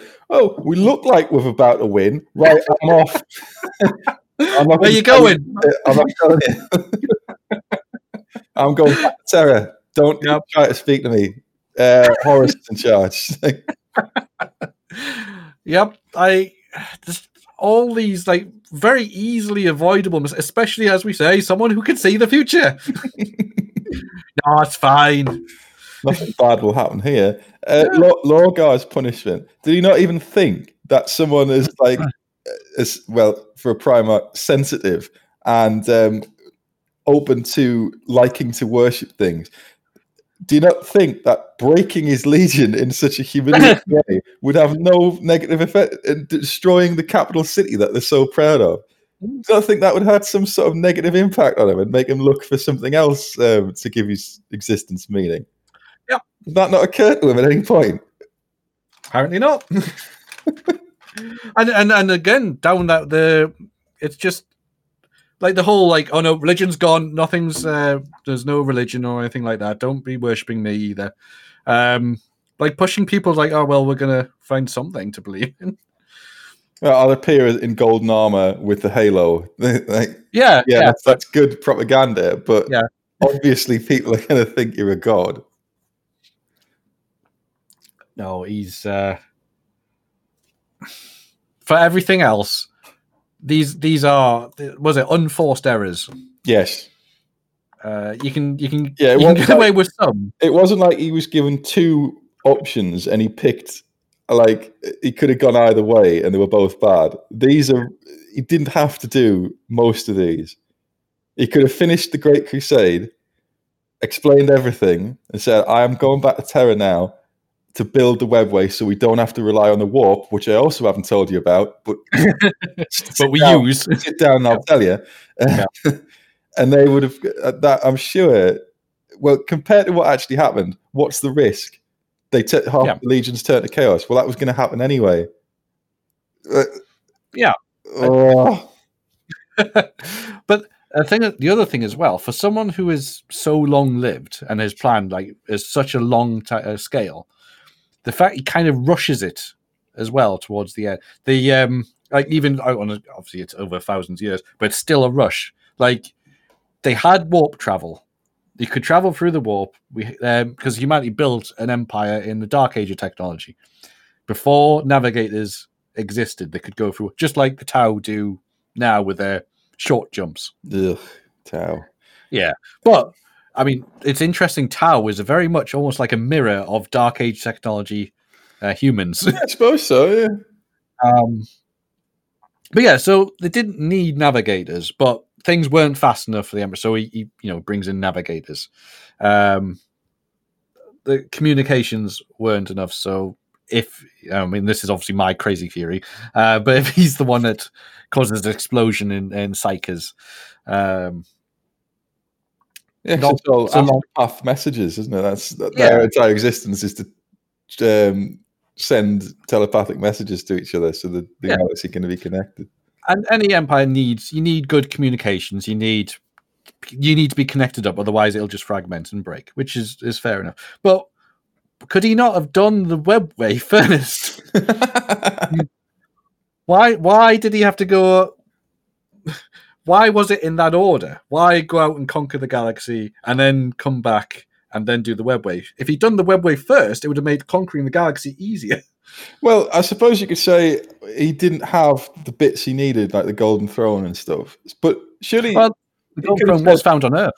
Oh, was it? Oh well. Yeah, so well, had that. That's that theory blown then. I mean, there is the you know the the critical mass of resources. You could argue that the empire was supplying to for him to work on, like the the manpower and um, the the the raw resources. Yeah. Uh, to to build that sort of the, the human side of the webway. Uh, yeah, so there is possibly that. But then, yeah, why why do we haven't finished the Great Crusade? So that's we still need to do that, yeah. and we need to build the webway. Why are we doing these at the same time? Yeah. For, for the price of what? A thousand years to finish the Great Crusade? Then you've got all the resources you want. Or the other way, yeah, right, we've got what we need. We've got enough resources. Now I've got the web way and I can funnel everything through that yeah. to do it a lot quicker. Half assing it, it again. Yeah. Just you just rushed it at the end. It'll do. yeah. That's like the average catchphrase. He's a builder. Yeah. No yeah. Yeah, I, I, know that wasn't on the quote. What are you talking about? Paper over that crack. It's fine. So there, there is a, a, possible theory which builds on my whole slightly chaos, uh, chaos, my crazy theory. Um, so because he had the if if this deal in Molech apparently uh, with Chaos God happened, what happens if the deal was we'll give you all this power and you'll be able to create the Primarchs and you'll be able to conquer the galaxy, but we need you to make some psykers. We need you to unlock the potential for humanity, so, so that we've got so, something to eat. Basically, so are you saying he hasn't? If that is the case, if that actually happened, he just hasn't weighed up the really what he was being asked. He's taking the chaos gods at face value. It's possible, or maybe he thought he'd be able to double cross. Maybe that's why it explains the rush. Oh, maybe right. That's, so that is that he's gone out. He's going right. All right, they want to make psykers. No problem. We can do that. They they get their way. So I get my Primus to be able to conquer the galaxy. But I'm going to double cross them. I'm going to build the webway so we don't need the psykers and the navigators or anything anymore. And then we're going to get rid of them. And then chaos is going to be defeated because they not have the psykers to eat. Um. So it, it's uh, it's you know it's way out there, but it would explain it. Uh, but there's whole chains of things where he does the wrong thing. Like he doesn't tell the Primarchs about chaos. Yes. He doesn't enforce the edict of uh, Nicaea. Nicaea, or yeah. whatever is Nicaea, Nicaea, yeah. pronounce it. He doesn't enforce it. So Magnus doesn't know that he's diving into the warp. He just yes. thinks it's some Empyrean dream thing. Hmm. And then, even though he's been told not to do it, he still does it. And the Emperor doesn't say, you better stop it. um, well, he, he does the worst possible thing. Is like someone's trying to do something, you say, no, I forbid it. Well, what, well, what are you going to do then? Why is he forbidding it? That seems very odd. What's he trying to hide? he doesn't enforce that prohibition. So, and then Magnus gets this. Magnus is trying to help, right? So we'll get into whether he did nothing wrong, perhaps on another episode. Hashtag Magnus did nothing He wrong. didn't. He did nothing wrong, but that's a, a, aside. So Magnus is like, "Oh my god, um, Horus is betraying the Emperor. I must tell him." And yeah, if he'd gone himself, fine. But he, fair enough. I accept. If you accept that he, he thought he needed to do it in person, which I'll get onto Hmm. in a, in a bit. So he says, "Right, I'll I'll go through. I'll do it psychically." Oh, whoops! I've broken through the psychic ward, and then the emperor doesn't even believe the warning. So Yes. he makes another mistake by sending the space wolves to um, arrest Magnus, but he doesn't tell Russ in person. No. So the order gets changed. So another, le- which ends up in another legion turning traitor. so one thing he does wrong is just a chain of disasters. And the, the biggest thing about that, it literally says in the lore that he knew Horus was going to be the one to try and kill him. and yet he still didn't believe Magnus when he goes, Horus is going to try and kill you. No, not Horus, not my favorite son. No, it must be you. You must be the traitor. Does he not think right? I, I I get it. He's blown up the um the wards, but he must have done it for a reason. I, I might I might just look into what he's told me. Yeah. Nah. Um, At- I want him arrested, but um, I can't be asked to tell Russ in person to make sure my instructions are crystal clear. I'll just get someone to tell him. But then this ties into the, the personality of the Emperor of I can't do anything wrong. I'm the Emperor. Yeah, uh, yes, very um, hubristic personality. Oh, and, and connect to that because he hasn't told Magnus not to do what the warp's about, uh, or and or don't use psychic abilities. And Magnus has then blown the wards up that protect the Imperial Webway. Now the Emperor is trapped, having to sit on the throne, and therefore not able to head off the Horus Heresy in person. And the, the under the Imperial Palace is now being flooded with demons. So it's just this long chain of disastrous decisions that he's made, one after the other. As, as I was saying, oh, the, the whole like his undoing is his own making. If he, t- if he changed anything at the start, if he said, "Listen, Magnus, this is what I'm building, and this is why it's very important you don't use psychic powers, especially around um, anywhere to do with the Imperial Palace." Yeah. none of that would have happened. Magnus could have sat on the Golden Throne. The Emperor could have killed Horus and all his forces immediately, and there would be no, and it would be a, a slight hit. It would be the Horus, uh, uh, the Horus hitch, or the, the Horus technical error. Now it's especially as well as because he intended for Magnus to be the one. Like at some Yeah. point, he had to tell him Magnus that Yeah, the, about this. you're gonna have to sit on. Yeah. No, So when- no information. Give him nothing. He's going to tell them like the day you walk through the door. Magnus, I need you to come in here. All right, yeah, no problem. What we're doing? I need you to sit in that throne for all eternity. Sorry, what? Spoiler alert. yeah, how is that conversation going to go? I never I- I mentioned hope- it, but you see that chair, you're going to have to sit there forever, You don't, you don't have any plans for the weekend, do you? or any weekend ever. Um, uh, uh, the drop site massacre. Um, oh, I know what I'll do. We've just I've just been betrayed by um, four legions. I'll send legions who I perhaps can't trust or I haven't verified the loyalty to back up the lead other legions that are more convinced of the loyalty. That won't end in disaster. Oh, hang on. Now I've lost vast quantities of legions. Yeah. Just as like we've lost like half. And, and the Primarch and Ferrus Manus is dead. Right. Whoops. Oh no. uh, wish I'd, wish I'd believed Magnus. I, you know what? I, I, I bet. All joking aside, I don't think he would have even uh, felt like that afterwards. It was like, why didn't Magnus convince me? Yeah. It's all his fault. Yeah, it was Magnus's fault. What's, what's, what's wrong with him? Why didn't he tell me? Why didn't he tell me, yeah, in a more convincing manner? Yeah.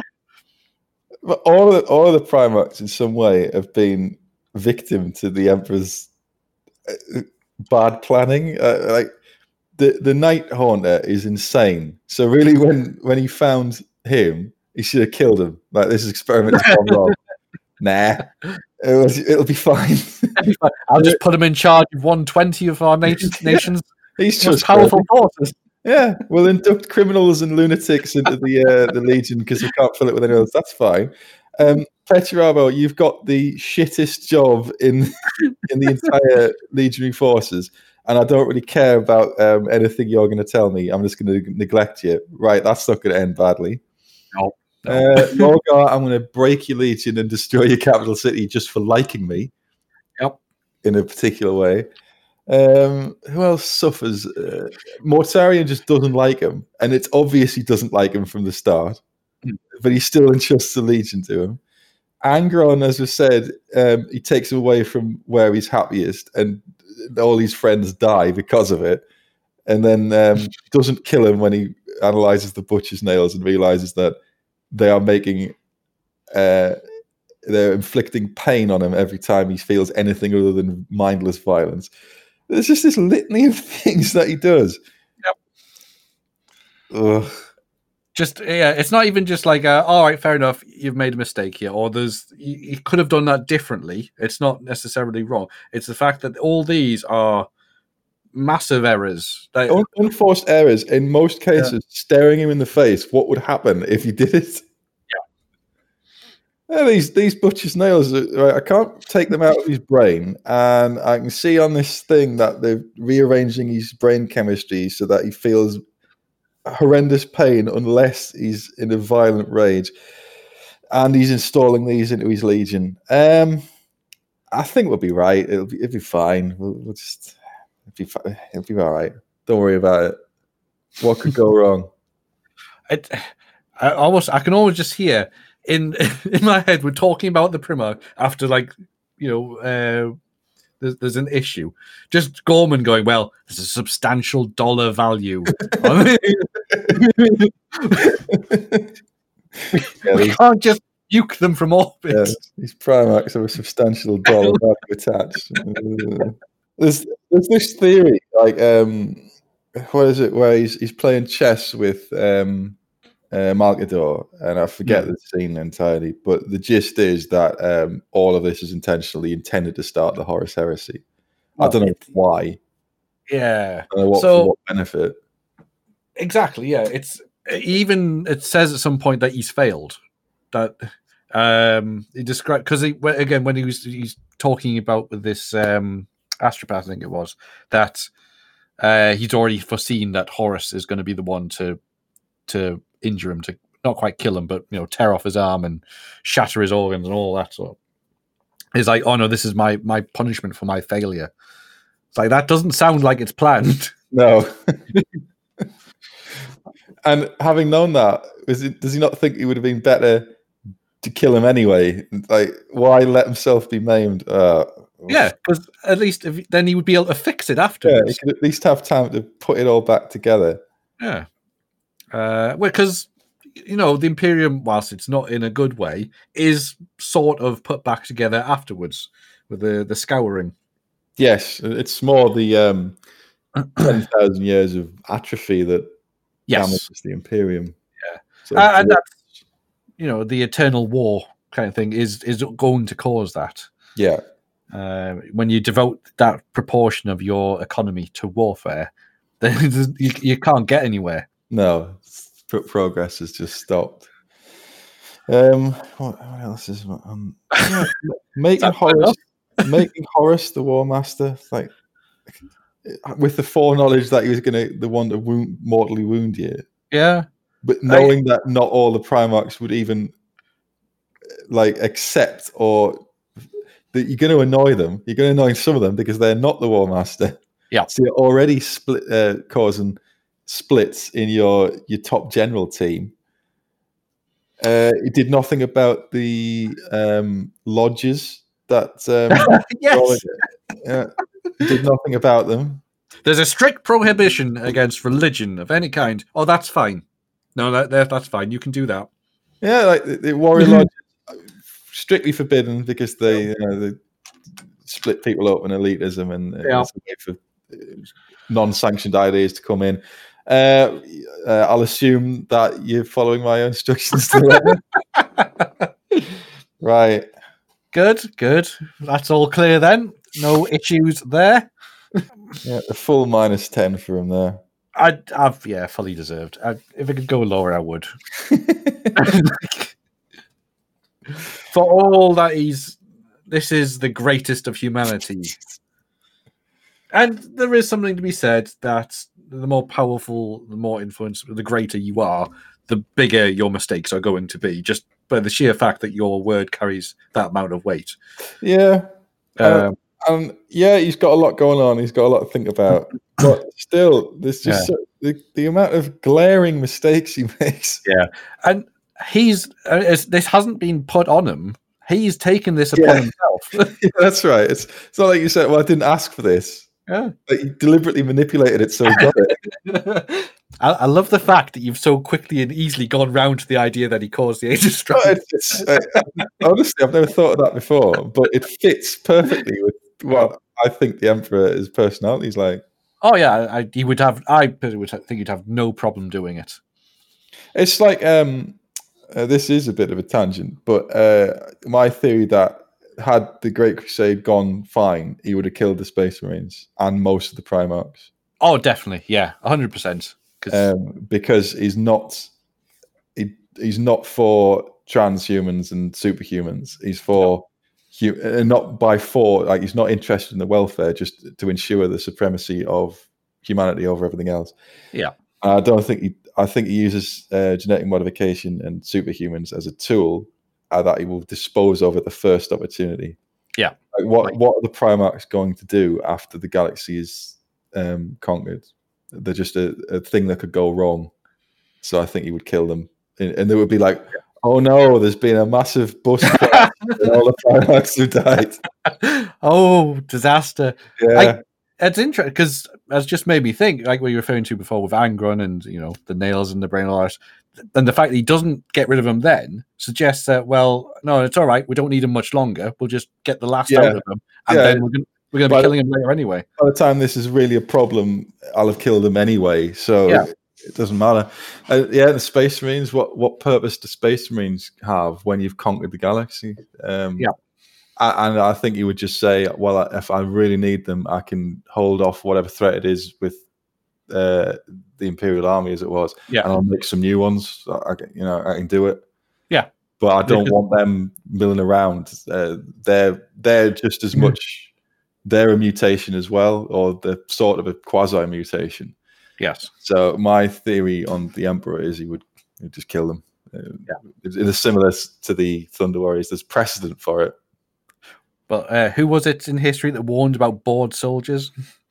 Um, Some Roman, I think. probably, yeah, uh, never, always keep them busy. yeah. They turn to banditry or thinking Yeah. their own thoughts or questioning Very- orders. Very dangerous. The, the only people he's got um, any respect or um, care for, um, in my what I've looked at, are the custodians. Um, yes. because they're sort of they are changed on a molecular level or something like that. It's not like they've just had organs added to them. Their Hmm. entire DNA strands have been changed to be like him. Yeah. Um, so I think they're the only ones he would, and he would just use them probably to kill the um, the legions and the Primarchs. Yeah. Oh, definitely. They're the the the, the final recourse. Yeah, and then it would just because there's supposed to be apartments for the the Primarchs in the Imperial Palace. Like, yeah, right. There's your room. Yeah, just step into this particular room here. Don't worry Uh, about the uh, masses of um, powerful weaponry behind it. so, but like, he's got form. Like, Yeah, he's done it Thunder. Warriors. Yeah. Uh, the whole like the navigators would never have been needed once the webway was in place. And he didn't like the navigators. They would just, you know, we need them for now. Yeah, means to an end. So as soon as the webway was up and running, navigators would have gone. And if you've got the webway as well, you don't need Astropaths for long range communication either. No. So they would have been on the chopping block.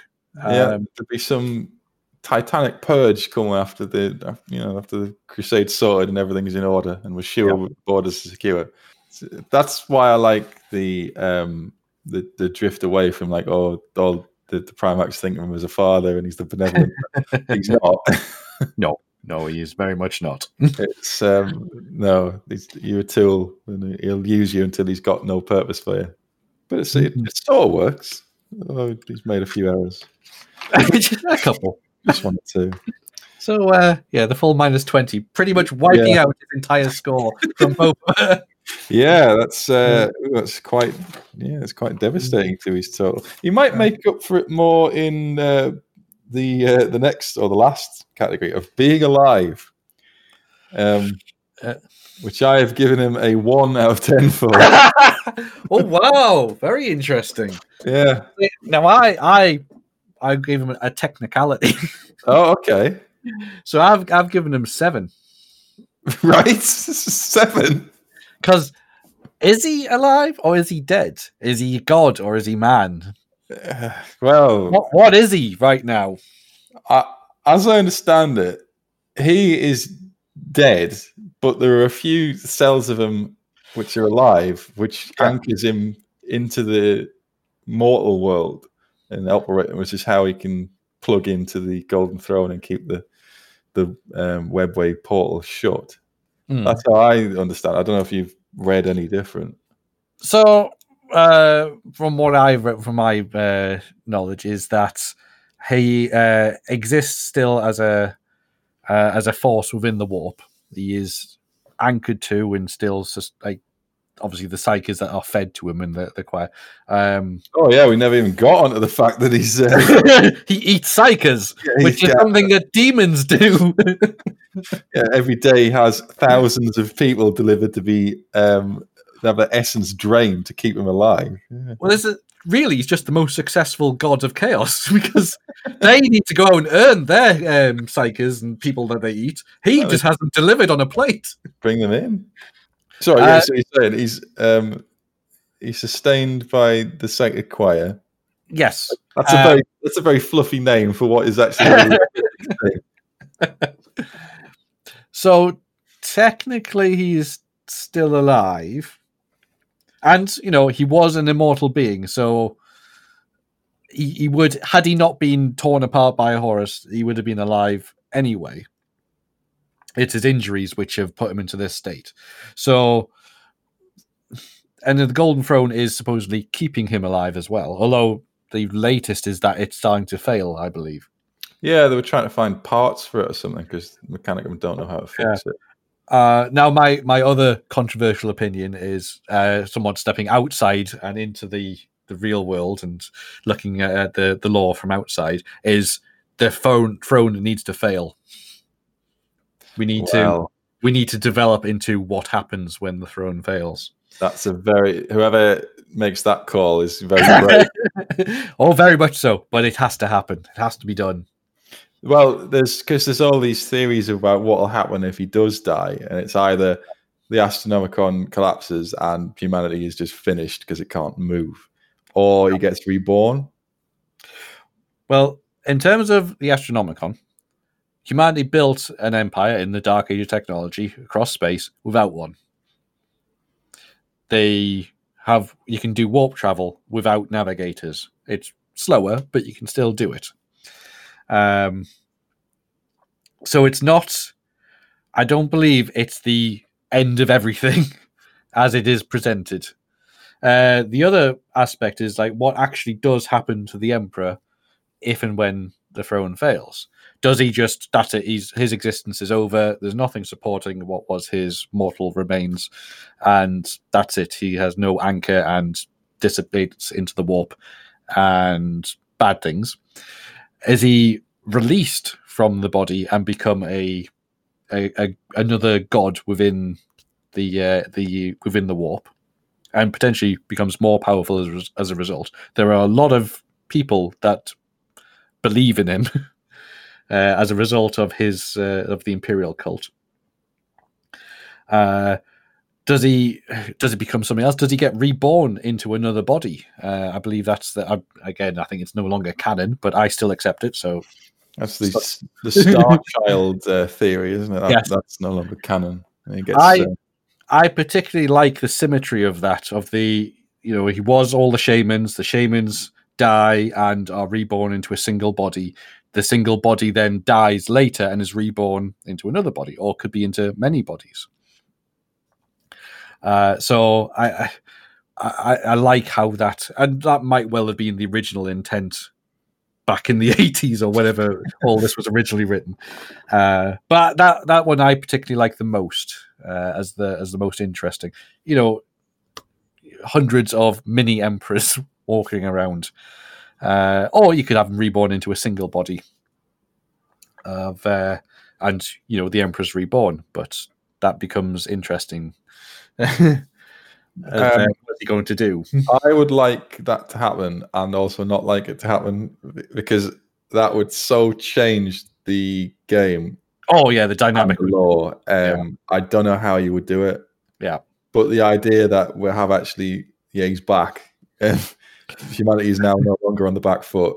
Yeah. um, you really now all these threats that the Imperium is realistically can't survive against them all. Um, now they can. Uh, that would be that would be interesting. But you, you then you if it doesn't work or you don't like it, you now can't go back. Oh, actually, he's dead again. Well, yeah, that's it. Is it? Oh, Horus Two, Electric. Yeah. Yeah, that's right. yeah. Oh, he, he tripped over and broke his neck. So uh, Yeah. don't see the Emperor again. Well, the other, uh, the interesting thing is because what we have had now is, uh, so Roboute um, has shown up, and it's almost and on his Indomitus Crusade. After supposedly speaking to the Emperor, uh, it becomes almost like it's uh, the Great Crusade mini of it, mini edition. Yeah, yeah. Um, so we can't bring the Emperor back because it's too it's too much, it's too powerful. But we can bring Roboute back, and he can go on a crusade, just not as big a one. The the moderate crusade, maybe moderate setting on the Crusade button. the medium crusade. And he's uh, immediately usurped the Council of Terra as well. So we're back to one man rule. Yeah. So it's we we essentially we kind of have mini Emperor. Yeah. Uh, but I, I do think I, I would love to see some kind of resolution as to the Golden Throne situation. Uh, but it's strange because, um, like uh, uh, Vulkan, he's um, he's supposed to be a perpetual. So Yes. if he did die, would he not just come back? Well, that's it. As is Perpetual still an accepted? Yeah, Kind of Vulkan's a perpetual, perpetual because he's like, fallen into a volcano and he's been blown up. And In which case, is the you know it becomes the the Golden Throne is holding him back. th- that's the idea. I, don't know whether they're saying because his instruction was to inter him in the golden throne. I don't know was, whether his thought was, um, I- can't wait to come back as, as a perpetual because it can take hundreds of years. Hmm. Uh, the astronomicon and that will fail and everything will collapse. So Yeah. rather than he sacrificed his regenerative ability to keep humanity able to be knitted together. That's the positive. Uh, that's the most positive spin. yeah. It. uh, and is you know it is entirely like uh, possible. Because again because he's he, if you go back to it and he's broken humanity to remake it in his image there's going to be a very much amount of like a large amount of guilt going on at this stage. I'm like oh no. That Yeah. really didn't work. If I- uh, if I'd done nothing, that might have been in a better situation. it's all right. Uh put me in the throne. I can fix it. Don't worry Yeah, I'm playing the long game here. yeah It's a hail mary pass. This one. uh but it'll be fine don't worry yeah, it's, it's be- all right. Um, well, that's a seven. I, I gave it a one because um, my definition of alive is alive in the non-warp um, perambulate area. Yeah. so, yes, uh, he is. It does have a presence in the warp, which is fueled by all the belief in him, ironically, and psychos and psychics. yeah. Well, he's sustained by psychics, but the general worship of him. Uh, Oh, of course, yes. sustains him in the by gives him massive powers in the warp, Yep. which allows him to give like um saints and things because he's got his own demons, isn't he? Like um Celestine is really, if you want to interpret it, he's she's a demon of the Emperor. yeah, um, representing his will. yeah, Yep. She keeps coming back, so she's powered by his faith or his uh, psychic energy. So I, d- I don't doubt if this is does he is he alive in the warp? Uh, I would give him the full ten. yeah, because he still is directing things in, in a roundabout way from the warp. Uh, he just has to act through like the Imperial Tarot and things like that. Yeah. He, he just can't let go, can he? No, he's still got to have his say, and he's still helping his side. He's still like inter- intervening on on their behalf. And is he? He's supposed to protect ships through the warp if he can. Um, Yeah. So it, it becomes an interesting of like, so what extent are his powers and abilities? Is he and is his attention focused one place or many places? Can he can he intervene more than he is? yeah, it's never. Really, they probably never go into it because it's a, it's a, one of those open questions that you can just Yeah. wander about for a while. But in terms of his human presence, um, if you look at any pictorial representations of him in the art, it is not in a good way. He's just having a bad day. yeah, it's- Bad millennium. Mhm. bad bad ten thousand years. I like, and, uh, and one of them is depicted because the, the golden throne is depicted in various different ways. But there's one where it is like a chair, and they've very thoughtfully put the arm that was cut off across him. So just in case you need it later. They're just like, yeah, in case you get up off that throne, the arm's there. it's just these. It's like it's, it's all bone. It's like, yeah, there's your sword. Yeah, yeah. Like, well, what else are you going to do with it? Well, yeah, you can't. It's a relic, really, isn't it? So- Uh, actually, that is a, a very slight segue, but I felt it was a quite important thing. Um, the fact that his sword doesn't have any fancy name; it's literally just called the Emperor's Sword. yeah, that's Um, I had meant in the martial abilities, but I've forgotten about it. Uh, but yeah, like when you've got a weapon, it's just no, no, that that's his. that's like That's um, that's like uh, Carrot's sword in uh, the Discworld series. Yeah. it's not fancy or anything. It's just really, really sharp. Yep, does the job really Yeah. well. That's a king's sword because it's. Yeah. Uh, hasn't got any fancy bit. Well, I mean, it does have fancy bits, but th- cons- compared to a lot of others, yeah, his underlings have got a lot fancier equipment. Yeah. It does set on fire, but that's like again, that's his psychic ability. yeah. So no, no, this is just something that I can put through someone's face. Yeah, very efficiently. Yep. Um. Yeah, so I gave him a one for that because he's barely. Uh, if we could have done points and decimal places, it'd probably been less. But um, yeah, in terms of being alive in the mortal realm, I, I it's, it's just some of his cells that are still sustained. I think by the by this golden throne, but it's enough to anchor him into the Astronomicon. No, that's reasonable. So the Does demonstrate fi- you've been more generous overall. Um, I've been more to the extremes, I think. Although I have been negotiated down a few times. Um, so the final scores, you gave him a seven there, didn't you? I did, yes. So um, uh, 18, 24, 14. Uh, you gave him a 21 out of 50. What's that? He made 42% there. Not great. Not great. And yet, Um, there's And I work. gave- so 15, 20, 10, uh, oh, 11. wow. oh, he's not, he's 22%. Oh, he's not done very well at all there. Oh, and let's get this clear: the pinnacle of humanity. you were Yeah. rated at twenty-two percent. Well, you've, you've given under half marks. I mean, come. I mean, and yet still almost double what you gave.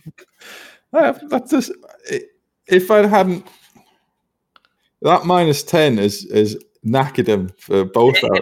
He was doing all right. Seven, for me, it's seven, eight, five. Being alive, one. Yeah, he doesn't do very well in there for me either. No, yours, uh, eight, everything's over half Eight, ten, six, 7, and then that minus 10 just does his legs. Yes, I, but I think the minus ten is justified because I particularly well, maybe not so much for yours, although yours are still reasonably high for the rise to power, martial ability. Yeah. The opening ones, is, he's had- all over half. He had everything going for him. He had not only like individual skill, but was in a position of power. I mean, he chained up through his own skill, but he had literally everything going. He had the entire race behind him, and he fluffed it. Yeah. like, yeah. Somehow. like without his help, humanity conquered the galaxy, created a golden age of technology, did whatever they wanted. yeah. He gets involved, and we have this. He, he thinks I can improve this. And, and then we are where we are. Yeah. Don't worry, guys. I've got this one. Uh-oh. Oh no! I can, yeah, and I can fix. Don't worry, I can fix it, or not. so yes, and if you could insert the uh, the short video of Homer and the flying pig, that uh, that would be great. Um, I would, but I don't want to get sued into oblivion by Matt Groening. I'm pretty sure they're not very litigious. No, I don't think they mind. you see them on the ice cream vans and things. Very Yeah. bad Simpsons. Well, um, so that's the first section. Uh, I I am going to call. I think Karl Franz is going to do better than twenty two percent. And like I was saying before, uh, my prediction is he's going to win it um, based on not making as many mistakes. Yep, no, that, that seems reasonable. Uh, but also doesn't achieve as much either. Uh, well, we'll go into that in the next episode. But um, for part one, I think we'll call it there. Um, so um, that's the end of part one. Do you think this interview here was better than the one with Vince or Ian? Yes. oh, you seem to have an audience. Was that? Yeah, the audience seems pretty convinced. yeah, I, I didn't in- invite an audience, so I don't know how that happened, but okay. Um, well, I'll invite you back for part two, um, Thank you. which I'll release separately to this because I think we've probably run out of time. Yeah, bit of a Uh, cliffhanger. Yeah, a bit of a cliffhanger. Will Franz triumph, or will the God Emperor of mankind use his psychic abilities and screw everything up, but come out of it triumphant? Who knows? Um, tune in next week to find out. It might not be a week. It might be a lot longer. I'm not promising anything. See you next time.